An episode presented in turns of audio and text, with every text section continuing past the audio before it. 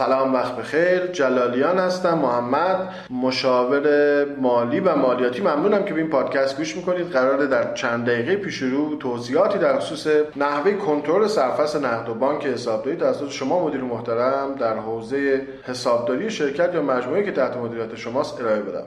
با کمی دقت در پایان عرض من به راحتی می‌تونید مدیر مالی یا مسئول حسابداری خودتون رو در سرفصل نقد و بانک کنترل کنید. مطابق معمول ابتدا از مسئول حسابداری آخرین تراز آزمایشی سیستم حسابداریش رو درخواست کنید. بعد گردش حساب معین نقد و بانک رو ازش بخواید و مانده یکی از حسابهای بانکی رو با صورت حساب بانک مقایسه کنید. مثلا بانک صادراتتون رو به اون تاریخ با آخرین اسمسی که از بانک اومده یا آخرین صورت حسابی که دارین تو اون تاریخ مطابقت بده اگر مانده دو تا حساب یعنی مانده صورت حساب سیستم حساب داریتون و مانده صورت حساب بانکتون یکی بود که هیچ. اگر مقایرت احتمالی بود از مسئول حسابداری بخواین که به شما صورت مقایرت بانکی رو ارائه بده.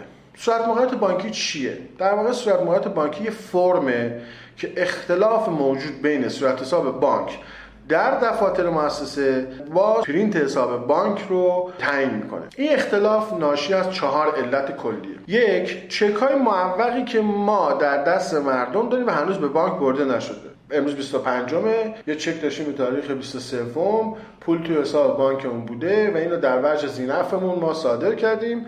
این نبرده بانک. به هر دلیلی چک مفقود شده گاوصندوق طرف جا به هر دلیلی. حسابدار این رو احتمال این که بیاد از سیستم کم کنه چون میگه پول تو حساب هست و امروز ما چک داریم و طرف برداشت کرده. در صورتی که از رو پرینت بانک سند نزده باشه این کار رو احتمالا انجام داده. ولی توی حساب بانک واقعی ما چیزی از موجودی ما کس نشده. یه دلیل اینه. دلیل دیگه مبالغی که واریز شده هنوز حسابدار سندشو نزده. یه پولی جابجا شده از یه حسابی فرض بفرمایید که یا فروشی صورت گرفته یا علل حساب و پیش دریافتی ما گرفتیم به هر صورت هنوز سند حسابی صورت نگرفته و مقایرت بین مانده پرینت بانک و سیستم حسابداری ما هست. برداشت توسط بانک صورت گرفت. به هر دلیلی کارمزد یا چک برگشتی یا کسر زمانتنامه یا ابطال زمانتنامه صورت گرفته و زینف زمانتنامه ما رو ضبط کرد. هر دلیلی که بانک از حساب ما برداشت. و مورد آخر که تقریبا خیلی نادر هست ولی امکانش هست در واقع اشتباهات بانک یا حسابدار ما. حتی من اصلا می‌کنم که خیلی هم نادر نیست. مشخصا تو بحث کارمزد تحصیلات و بهره بانکی اتفاق نه زیاد ولی قابل تصور هست.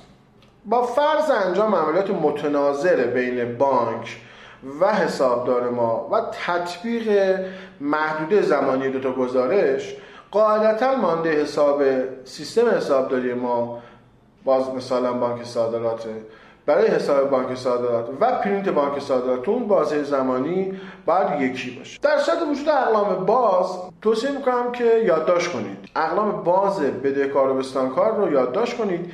این دلیلش اینه که مثلا توی بازه زمانی بعدی حالا هفته بعد و هر تقدیر چند روز بعد بتونین این رو گزارش بگیرین از مسئول حسابداریتون که چه شد. این مثلا مشخصا در خصوص چکای واقعی شده ما خیلی می‌تونه کمک کنه. مطلب بعدی که می‌تونم خدمت شما عرض کنم در خصوص صرفه که تو گردش حساب بانک به صورت نمونه ای تعدادی از تراکنش رو انتخاب کنید و از حسابدارتون مدارک مثبته در خصوص اون واریز یا برداشت رو بخوایم حالا مشخصا برداشت چون داخل سیستم انجام شده این حتما بعد کنترل داخل رعایت بشه و فرم های این وسط وجود داشته باشه.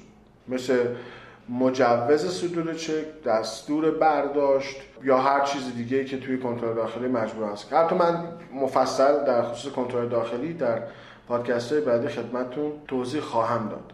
مثلا بررسی کنید که مستند از حیث امضای مجاز آیا کامل هست؟ خیلی وقتا فرض بفرمایید که دو تا شریکیم یا چند تا شریکیم. شریک اول میگه آقا واریز کنید اینو به حساب فلانی.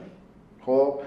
اگر کنترل داخلی اینجوری نباشه که حتما شریک های بعدی یا صاحبان امضای دیگر مطلع باشن دستور پرداخت رو ساده باشه احتمال مقارنت و مشکلاتی در آینده هست. اینه که مستندات برداشت حتما بررسی بشه. یا مثلا اون انتقال حساب ها از صادرات بریز به ملی. این باید فرم این وسط باشه دستور این وسط باشه. یه نکته کنترل داخلی هم بگم که من اگه بخوام در یک کلام به قول اون دوستمون به زبان فارسی سخت.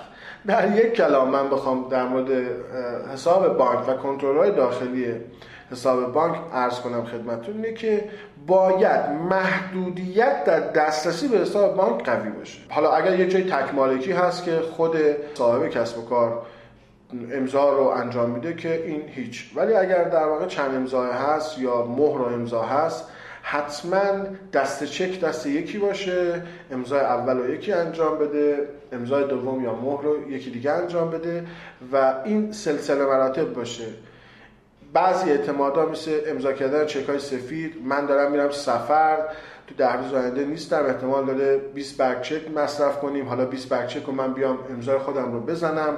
اینها با فرض اعتماد و صحت اخلاق مشکلی پیش نمیاد ولی از لحاظ کنترل داخلی حتما مشکل ساز خواهد مطلب بعدی این که مثلا الان چون اینترنت بانک جای خودش رو باز کرده توی بحث امور بانکی حتما حسابدارها به انتقال حساب رو نداشته باشه. فقط مشاهده کنه پرینت حساب رو بگیره. اگر رمز و پسورد ورود به بانک رو حسابدارها دارن. مثلا بعد صندوق عملا صندوق دیگه معنایی نداره در شرکت ها با وجود اینکه تراکنش های مالی الکترونی شده و عملا حجم اسکناس رد و بدل نمیشه مگر در خصوص بانک اقتصادی که مثلا فروشگاه هستند در شرکت ها عملا حساب صندوق مخصوصا به خاطر پولشویی هم خطرناکه هم دیگه عملا نیست. ما چیزی به عنوان فروش نقدی که یک کشوی باشه دخلی باشه و یه حجمی از پول توش نگهداری بشه نداریم ولی حالا به صورت کلی ارز کنم که در صورتی که ما چیزی به عنوان صندوق داشته باشیم که منابع تامین کنندهش یعنی ورودیش از فروش ما باشه الزام اینه که آخر وقت صورت جلسه بشه فرم بشه. حالا اگر قبض صندوق هست یا به هر صورت یه فرمی تهیه بشه که موجودی صندوق آخر وقت شمارش بشه و اولین کار که توی ابتدای فردا صبح انجام میشه اینه که این این مبلغ واریز بشه به حساب بانک. و لازم مستندات هم فیش واریز بانک. و اون مبلغ صندوق زمینه هم بشه و نگهداری بشه. ما مطلب دیگه ای به نظرم نمی‌رسه. مثلا ارزی هم هست که خیلی جاش اینجا نیست. امیدوارم که توضیحاتی که دادم مفید فایده باشه. خواهشم اینه که با من همراه باشین در ادامه مطالب مفیدی رو با شما به اشتراک خواهم